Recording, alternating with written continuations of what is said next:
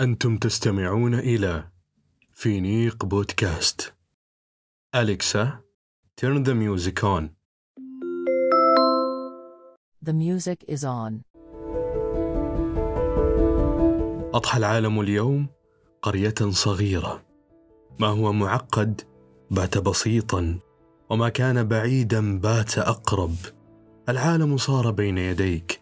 جهد التنظيف أعذار التغيب عن العمل كلها باتت من الماضي. حضور اجتماعات قيام مؤتمرات خوض اختبارات. أينما كنت؟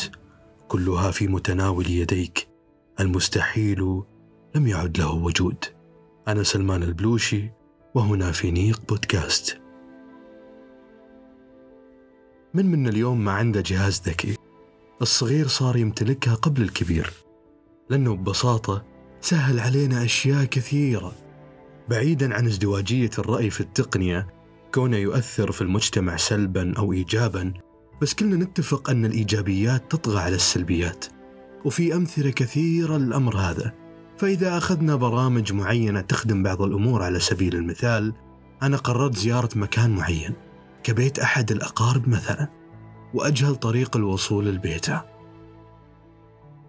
كل اللي أطلبه من صاحب البيت يرسل لي موقع البيت في الواتساب وعلى طول يوصلني البرامج مرتبطة بالخرائط ويختصر علي الموضوع بأنه يعطيني الاتجاهات.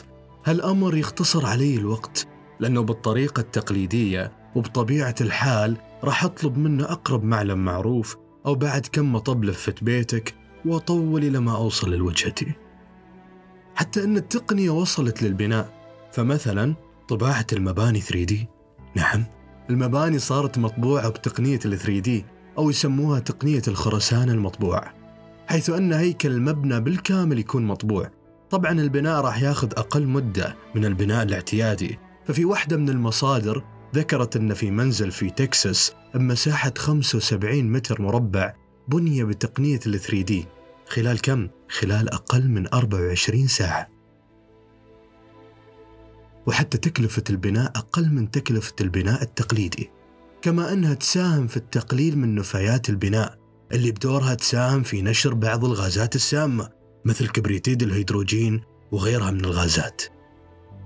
وفي تطبيقات أيضا ممكن توصل لك الأضاحي بحيث أنك تختار نوع الأضحية عمرها الوزن حتى طريقة التقطيع. هل تريدها توصل مقطعة؟ هل تريد الأضحية بالكامل؟ حتى حجم التقطيع؟ بالإمكان التحكم فيه. كذلك في تطبيقات مرتبطة بالبنوك بسطت لنا أمور كثيرة. التحويلات المالية مثلا. بدل لا أروح الآلة تدعم الإيداع والتحويل صار الأمر جدا مبسط. كل اللي أحتاجه رقم هاتف الشخص اللي بحول له المبلغ وعن طريق رقم الهاتف. ببساطة جدا. أقدر أجري عملية التحويل. وبالحديث عن المال والتحويلات أيضا موقع وزارة التنمية الاجتماعية. واللي يعتبر منصة إلكترونية تدار من قبل الحكومة وفروا صفحة للتبرع ويندرج تحت هالأمر دفع الزكاة إخراج الصدقات وغيرها بل حتى تبرعات للدول المجاورة المتأثرة بالحروب والكوارث مثل اليمن وسوريا. وحتى في المنازل الحين صار في مكانس كهربائية ذكية واللي راح تسهل عمل التنظيف على ربة المنزل. يعني كل اللي تحتاجه ربة المنزل إنها توصل الجهاز أو المكنسة هذه بهاتفها عن طريق برنامج معين. بعدها تعطي المكنسة أمر التنظيف اللي يناسبها بحيث تحدد بقعة معينة تريد تنظفها أو تريد المكنسة تنظف الغرفة بالكامل وغيرها من الخيارات. كما أن فيها عدة مزايا ثانية للتنظيف غير ازالة الغبار تقدر تمسح الأماكن المبللة وتنظيف حواف الجدران والزوايا. قبل لا أكمل حديثي معكم أليكسا change the music please. Changing the music. ثانكس على طاري أليكسا اللي اعتبرها إيدي اليمين حرفيا. أليكسا مساعد شخصي ذكي. شغلته ببساطة يتلقى الأوامر الصوتية وينفذها لك. مثلا إضاءة غرفتي أتحكم فيها بأمر صوتي. أقدر أعرف أخبار اليوم أقدر أعرف أخبار الطقس وغيرها من المزايا. وقبل لا أكمل حديثي معكم متجر ماي والت يوفر لكم محافظ وبجودة ممتازة جدا وتحصلوا عندهم ساعات بعد. منتجاتهم ما تحتاج مدح. خذ اللي تحتاجه ولا تنسى كود الخصم. فينيق يخصم لك 33% من السعر السابق. التحول الرقمي يرتبط حتى بمسميات المجتمعات فظهر معانا مفهوم المجتمع الرقمي والمقصود فيه استخدام تكنولوجيا المعلومات والاتصالات أو التوظيف الفعال لها في مختلف مجالات الحياة. بمعنى أن التكنولوجيا راح تكون إحدى محركات هذا المجتمع وهنا في سلطنة عمان أطلق على هذا التحول مجتمع عمان الرقمي.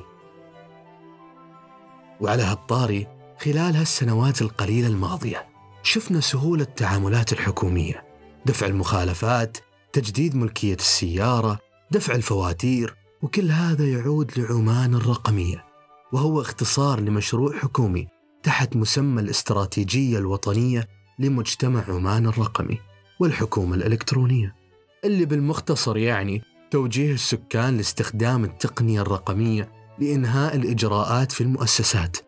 وأيضا في التعاملات اليومية. هويتك الرقمية أصبحت أكثر أهمية من الهوية الواقعية أحيانا.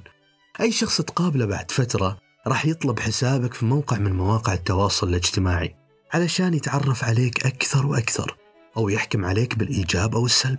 ويمكن أنه ينهي وظيفتك حتى مثل ما صار مع جاستين اللي كانت موظفة في شركة إعلامية ضخمة كمديرة للعلاقات العامة. واللي كانت تفرح له لأحد الدول الإفريقية. وقبل لا تقلع طيارتها كتبت تغريدة في حسابها في تويتر واللي عدد المتابعين فيه ما يتجاوز 180 متابع. كتبت أنا متجهة إلى إفريقيا. أتمنى أن لا أصاب بالإيدز. أمزح. أنا بيضاء. وبكلامها هذا كانت تقصد أن الإيدز لا يصيب العرق الأبيض. استمرت في رحلتها اللي استغرقت 11 ساعة. وأول ما وصلت وشغلت تنبيهات بهاتفها واللي كانت عبارة عن عاصفة من الرسائل جاستين يومها كانت الترند الأول في العالم. طيب إيش اللي صار؟ ووصلها للترند. كل اللي صار إن متابع واحد عمل screenshot للتغريدة وعاد نشرها مما تسبب باستفزاز وغضب جماعي على شخصية جاستين. جاستين وقتها كانت حديث الساعة للشركات والممثلين وعامة الناس وكل هذا سوته وهي بالجو وبدت بعدها رحلة المعاناة ومواجهة العقبات. كان الأمر أشبه بكابوس الجاستين مثلا عمال الفندق اللي كان المفترض إنها تبيت فيه هددوا بالإضراب لو استقبلها الفندق. وبعدها غردت الشركة اللي كانت تشتغل جاستين فيها إنها قامت بفصل جاستين من وظيفتها. واللي تسبب في دخول جاستين في حالة اكتئاب حاد. لأن في الواقع جاستين كان قصدها غير تماما لكن الشبكات الرقمية شكلت ضدها موجة عارمة من الغضب. كانت تقصد أنها تنتقد التعاملات مع القارة السمراء.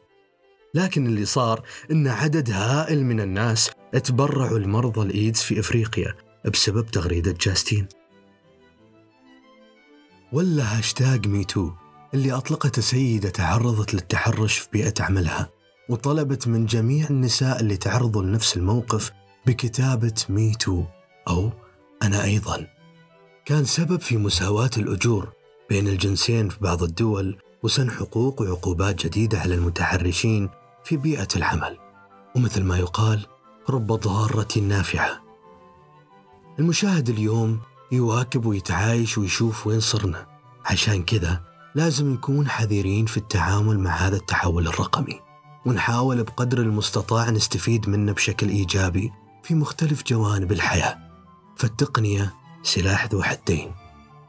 وبكذا انتهينا أعزائي المستمعين من موضوع اليوم. أتمنى أنكم استفدتوا واستمتعتوا. ونلقاكم في حلقات أخرى بمواضيع جديدة.